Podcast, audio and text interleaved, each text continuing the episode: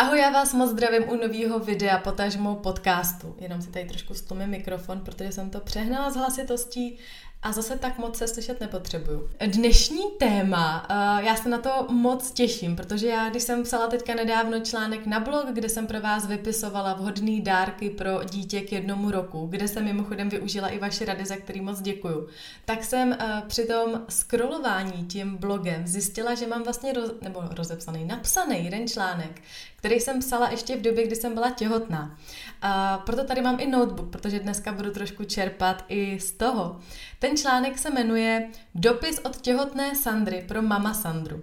A já jsem si říkala, že si ho nebudu číst a že si ho přečtu až tady s váma a budu na něj nějakým způsobem reagovat, co se vlastně vyplnilo, co jsem očekávala. Já jsem tam dávala nějaký, pokud dobře vzpomínám, jakoby předsevzetí, jak bych chtěla to mateřství zvládat a dávala jsem si tam různé rady. Což mi přijde docela vtipný a myslím si, že by to mohlo být zajímavý třeba i pro vás, napsat si takový dopis a pak si ho zpětně přečíst, protože věřím, že se nad tím docela sama Uh, protože věřím, že se nad tím asi docela i sama pobavím, aspoň co tak si matně vzpomínám, že jsem tam psala. Uh, ten článek jsem psala 1. září 2019, to znamená, že už je to přes rok, co ten článek byl publikovaný a co jsem se teda takhle sedla a sepsala jsem si nějaký svoje požadavky na mateřství. A tak se do toho dám, já se strašně těším, fakt jsem se to nečetla předem, protože chci, aby to bylo nějak autentický a abych na to opravdu reagovala v průběhu toho, co tohle to nahrávám. A jsem zvědavá, jestli jsem byla naivní, nebo jestli to, co jsem tam psala, jsou prostě uh, reálně splnitelné věci. A já začnu tím, že já jsem tady psala takový jakoby úvod, tak uh, já s dovolením vám ho tady přečtu. Milá Sany, Říkám si, že jsi rozumná holka v hlavě to máš srovnaný. Okolí mě ale varovalo, že s mateřstvím se všechno změní a je dost možný, že tak trošku rupne v bedně a bude s tebou k nevydržení. Proto jsem se rozhodla, že ti všechny svoje rady a myšlenky, které mám ještě s čistou hlavou a které jsou ještě nezastřené mateřským mlíkem, předám alespoň touhle formou. Sice jsem už uzavřela dohodu s Martinem, že mě o případném nepřípustném chování bude informovat a pokusí se mě nějak konfrontovat. Nicméně objevíme, že tohle budeš mít v rukou ty a že Martina zvládneš nějak zpracovat, ať chce nebo ne.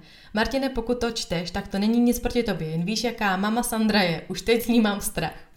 Sbírala jsem zkušenosti, poslouchala rodinu, přátelé a myslím, že jsem pochopila pár věcí, kterými je fajn se řídit.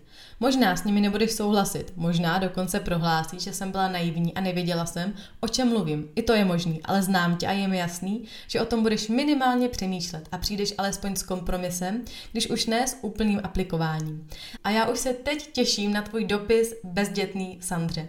Tak moje rady, požadavky a přání. To je strašně zvláštní, když takhle píšete dopis a před nějakou dobu a zpětně si ho čtete, že máte pocit, že vám ho napsal skoro cizí člověk, ale vlastně se v tom docela vidíte. Nevím, jak tenhle pocit popsat, ale je to zkrátka zvláštní. Líbí se mi, že jsem si tam už přímo řekla, abych nesplíhala na Martina, protože ho dokážu zpracovat, že jsem zvědavá, jestli jsem byla naivní a že se teda těším na dopis, který budu psát potom už s tím dítětem. Což já to teda nebudu dělat tou formou dopisu, ale je to teda touhle s tou formou videa slash podcastu.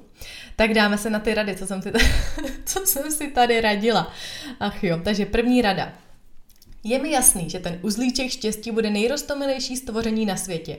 I tak, ale musíš držet pevnou ruku. Ulehčíš tak život nejenom vám, rodičům, ale i tomu dítěti. Tedy, ať spí ve vlastní postýlce a až to půjde ve vlastním pokoji. Neboj, nebudeš kvůli tomu zlá máma, budeš odpočinutá máma.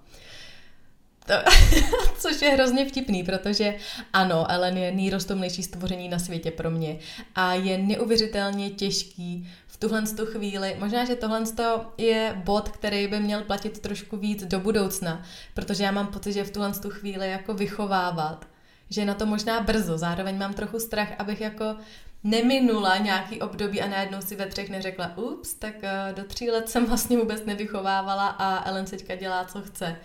Takže uh, se snažím občas samozřejmě jí nevít vstříc, když se vsteká jenom kvůli tomu, že nemá něco, co chce, co mít nemůže, tak jí chvilku vyvstekat, vyvstekat nechám. Ale hele, co si budeme nalhávat, zatím jako nás docela diriguje, no. Tak to by za mě asi bezdětná Sandra radost neměla.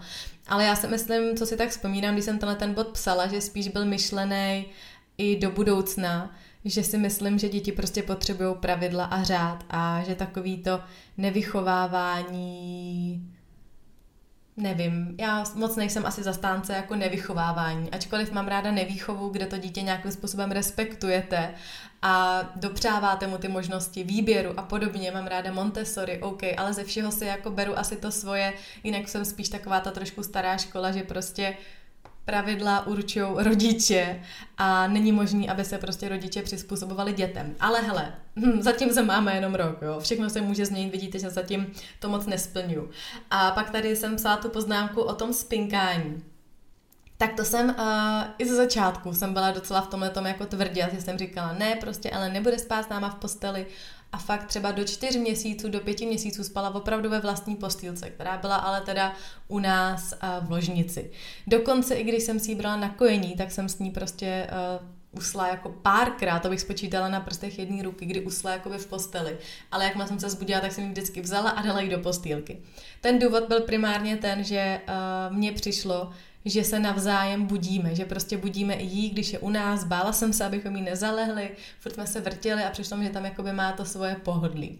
V pátém měsíci se to trošku zvrtlo a přišlo mi, že Ellen se cítí asi nejlíp opravdu, když je u nás, protože dobře spala, Nějak jsem prostě měla pocit, že jako potřebuje tu naši blízkost. Pro mě to bylo nesmírně pohodlný, protože už jsem byla strašně unavená, protože to bylo to období, kdy se Ellen fakt budila každý dvě hodiny takže to fakt nešlo pořád vstávat, brát jí uh, zase zpátky a podobně. Takže bylo období, kdy třeba fakt tři měsíce bych řekla, že tak jako na půl spala u nás eh, v posteli, ale usínala teda vždycky jakoby v postýlce, kde spala a pak teprve, když se zbudila večer třeba na kojení někdy po půlnoci, tak jsem ji vlastně brala k nám.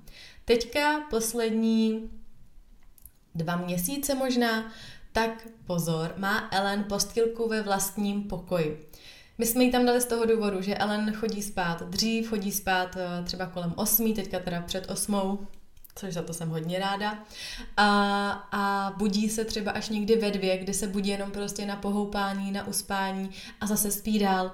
Takže v představa, že by vlastně byla u nás, tak my bychom ji tam budili, když si jdeme lehnout, pak se tam vrtíme, nikdo z nás chrápe, hm, nebudeme jmenovat.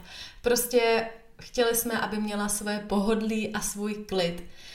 Když vím, že třeba je v noci nevrlá, když se zbudí a pláče, nebo vidím, že prostě nechce se nechat pustit z té ruky, že když ji uhoupu, dám jí do postilky, tak se netka zbudí, tak třeba jí párkrát vezmu, nebo když je vlastně už předtím, než vstáváme, když se zbudí třeba v pět a vím, že po šestý vstáváme, tak ji pak beru ještě k nám do postele, kde se jakoby dospíme, ale už to spíš takový to prostě eh, opravdu dospání.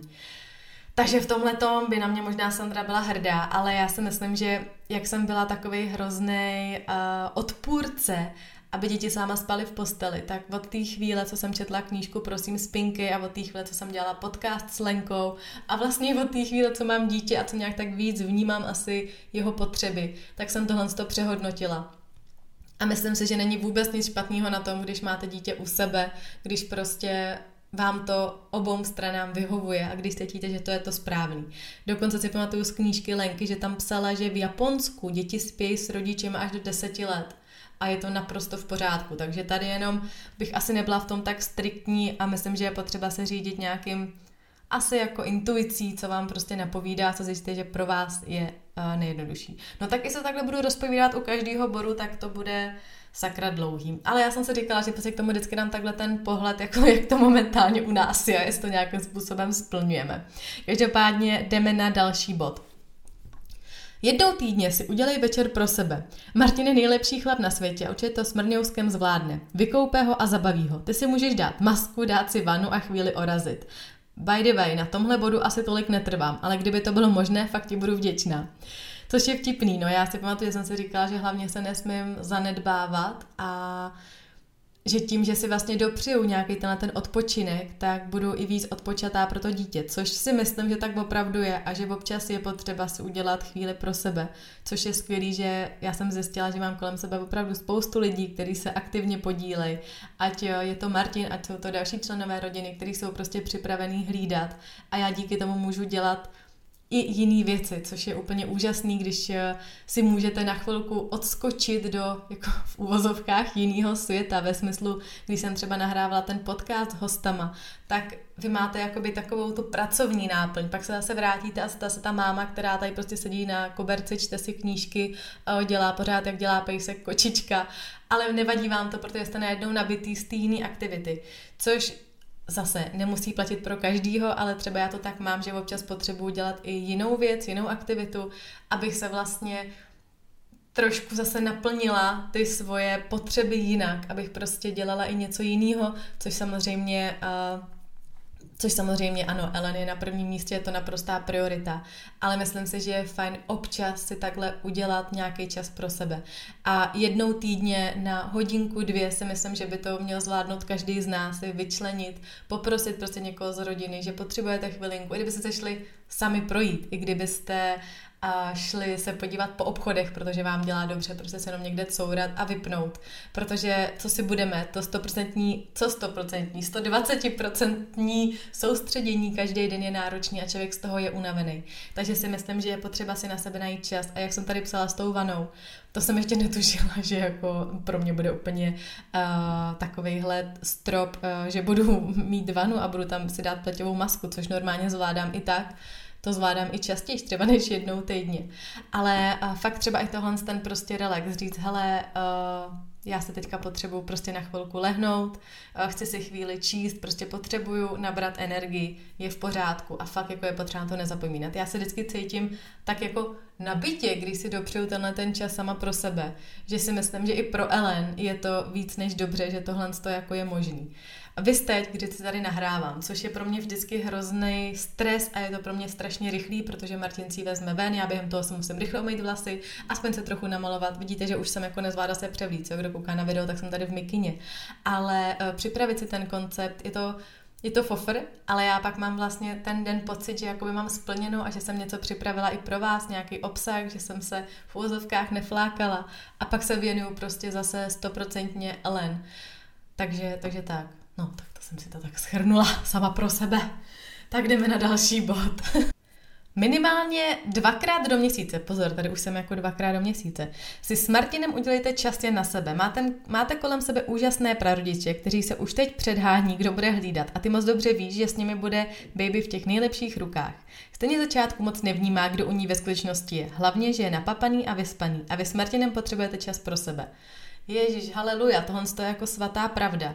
Ale musím říct, za ten rok, co je ale na světě, tak jsme měli rande jenom jednou jsme se zvládli vyčlenit, kdy jsme šli na večeři, na zmrzlinu, na procházku a bylo to skvělý. Bože, já nevím, proč to neopakujeme častěji, protože vím, že máme kolem sebe lidi, kteří by hlídali.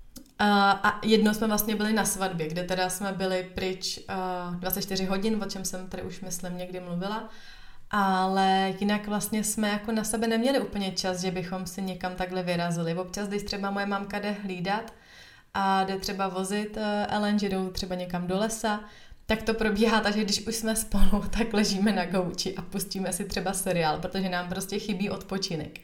Eh, až bude po téhle situaci koronavirový, tak fakt jako do toho chceme v uvozovkách šlápnout a trošku tohle to zlepšit, protože ten rok neskutečně s váma zamává a neskutečně vám změní i ten vztah. Já jsem s Martinem mluvila o tom, jestli by se mnou natočil vlastně rok poté, ve smyslu rok poté, co máme dítě, jestli by tam se mnou schrnul nějaký ty body, jestli by byl teda ochotný, protože Ono je to opravdu neskutečný záhul a je to neskutečný záhul i pro ten vztah, o který je potřeba se starat. My se snažíme teda, když už nechodíme na rande vyloženě ven, tak aspoň, aspoň když prostě uspíme Ellen, tak eh, tady hrajeme karty, hry, něco, snažíme se fakt jako komunikovat, abychom na sebe úplně nezapomínali, ale musím dát jako ruku na srdce, že to není úplně ideální a že si myslím, že toho času bychom na sebe měli mít víc, kdy jsme fakt jenom spolu a no, Tohle, to, tohle to mě mrzí, no, že jsme nezvládli Tohle to mě mrzí, že jsme nezvládli v tom být trošku aktivnější. Nicméně si myslím, že teďka to bude víc možný, protože jak to miminko je opravdu malý a tím, že já jsem kojila teďka vlastně až do roku, už teda nekojím, tak bylo složitější někam vlastně odejít, protože jsem viděla, že musím být zpátky, kdy jsou ty intervaly a podobně, takže si myslím, že možná teďka těch příležitostí bude trochu víc, tak jsem na to zvědavá, těším se na to a fakt tenhle ten bod, tyjo, mě mrzí, že nemůžu říct, že jsme nějakým způsobem splnili, protože opravdu je to nesmírně důležitý. Asi kdo máte dítě, tak víte, jak ten vztah svým způsobem uh, se v něm může upozadit, ale o tom asi až někdy jindy. Další bod, co jsem si tady napsala. Až bude baby větší a bude něco chtít, nikdy neříkej, je mi to jedno, zeptej se táty. Vždycky řekni, že se s tatínkem poradíte a spolu rozhodnete, zda to dovolíte nebo ne. Buďte tým. To je dojemný, to je hezký. Tohle to se zase týká asi toho, až bude Ellen větší, ale tohle to je něco, co jsem si říkala, že bych si strašně přála dodržet. Já vím, že říkám pořád strašně a hrozně, ale já nejsem schopná to nahradit, tyhle ty přídavný jména. Vždycky máma, když poslouchá můj podcast, která je novinářka, takže má docela dobrou slovní zásobu a ví, co se používá a co ne, tak mi vždycky říká, neříkej hrozně a strašně, řekni velmi moc a podobně, ale mě to prostě nejde nahradit. Takže tak. Uh, každopádně opravdu bych si přála, aby tohle to bylo něco, co s Martinem budeme dodržovat, aby to nebylo jako, no, je mi to jedno, zeptej se, ten řekne to, pak se takový rozdělení, to dítě vlastně neví, pak je vyčúraný, že jo, protože ví, co dovolí máma a co táta. A opravdu bych si přála, aby až bude Ellen větší a bude si něco přát, Uh, tak abychom prostě opravdu si řekli, hele, dobře, my se poradíme a řekneme ti. Samozřejmě se nebudeme radit o tom, když řekne, jestli si může dát jabko, jo, ale chápeme se. Tak tohle je takový hezký bod. To si budu muset asi přečíst ještě za dva roky, tenhle ten můj dopis. Tak dáme se k dalšímu mm, bodu. Nehraj si na super ženu, nech si pomoct. Já jsem si fakt měla ten dopis, ale přečíst dřív, protože tohle je něco, co jsem si uvědomila nevím jestli pozdě nebo ještě včas, ale je pravda, že se občas ukázalo, že jsem si říkala, jo, prostě všechno zvládnu. Ellen byla malá, pořád uklízet, péct, vařit, aby jako to vypadalo, že jo, jasně, já to zvládám úplně v pohodě. Ale občas jsem potřebovala opravdu pomoc. A mrzí mě, že jsem si třeba neřekla, když eh, by mi pomohlo jenom to, že by někdo si Ellen vzal, nebo že by mi s něčím pomohl. Že občas jsem chtěla být taková ta, jo, prostě, ať vidí všichni, že jsem jako super máma, že to zvládám, tady budu dělat podcasty, tady budu dělat videa. A pak jsem se dostávala do totálního stresu a nestíhání a byla jsem akorát podrážděná. Pak se stala ta nehoda, kdy Ellen spadla z postele a to byl takový zlom, že jsem si řekla, hele a dost, prostě já stejně nebudu stresovat žádnýma věcma, Ellen je na prvním místě a když budu potřebovat něco opravdu udělat, tak si prostě řeknu, což v tom je úžasný Martin, že vždycky mi říká, potřebuješ něco udělat, mám si na chvilku vzít Ellen, potřebuješ nějaký čas. Když vidí třeba, že jsem ve stresu, tak Ellen pohlídá, i když on toho má až nad hlavu, jako neviděli jste vytíženějšího člověka, než je Martin. Ale takže v tomhle tom je to super, že opravdu jako pomáhá. Ale opravdu nebát se si říct o pomoc. Myslím si, že to je hodně důležitý pro vaši zachování nějaký zdraví psychiky. Tak určitě i pro to dítě je to důležitý. Další bod. Vím, že to vaše dítě milujete nejvíc na světě a chcete ho před vším chránit, ale člověk potřebuje zkušenosti a se vším se tak trochu poprat sám. Vychovejte ho, jak nejlépe, vychovej ho, jak nejlépe umíš a pak mu věř. I kdyby si občas mělo trochu nabít čuma, však to znáš, ani ty jsi nikdy nenechala poradit a na všechno jsi musela přijít sama. Ano, svatá pravda ale vůbec si neumím představit, jak to bude dělat, až Ellen bude třeba teenager a někam půjde, nebo ježiš, nebo až půjde na party, jo. My jsme s Martinem úplně si říkáme už teďka, a co budeme dělat a co když nám domů přivede prostě nějakého hroznýho kluka. Takže ano, s tím tím souhlasím, myslím, že není možný ani být tomu dítěti pořád za zadkem, ale tohle je asi otázka až do budoucna, jak to budeme zvládat, no. Už teďka, když, no, no jsem na to zvědavá. Já mimochodem v blízké budoucnosti mám třeba strach z toho, že budeme na hřišti. A já vím, že ji prostě musím nechat potom, až už bude větší, na tu klouzačku nechat vylézt sama, sklouznout. Dobře, možná někdy spadne, ale prostě mm, jsem na to zvědavá. Tak dál. Jo, tenhle ten bod vypadá super. Prosím tě, nebuď nervózní z toho, když dítě bude brčet v tramvaji. Ignoruj pohledy okolí, oni to přežijou. Zní to zvláštně, ale já jsem se tohohle opravdu bála, že když vám dítě bude brečet v tramvaji, že to bude takový to, jak ty lidi, mm, jako to se neumí uklidnit, jako co dělá ta matka, to neslyší, že brečí, ať si vystoupí, tady dělá řev, nás to otravuje. A já jsem typ, který na sebe nerad upozorňuje. Já proto nenosím podpatky, nic podobného, a většinou chodím v černý. Já prostě jsem taková, nevím, nevím z jakého důvodu to tak je, ale zkrátka nerada na sebe upozorňuju. Takže představa, že mi dítě bude brečet v tramvaji a že se budu muset vypořádávat s tím, že najednou jako všechny pohledy na mě, tak to to pro mě bylo docela, eh, docela trauma. Řekla jsem si, no uvidíme, jak to zvládnu.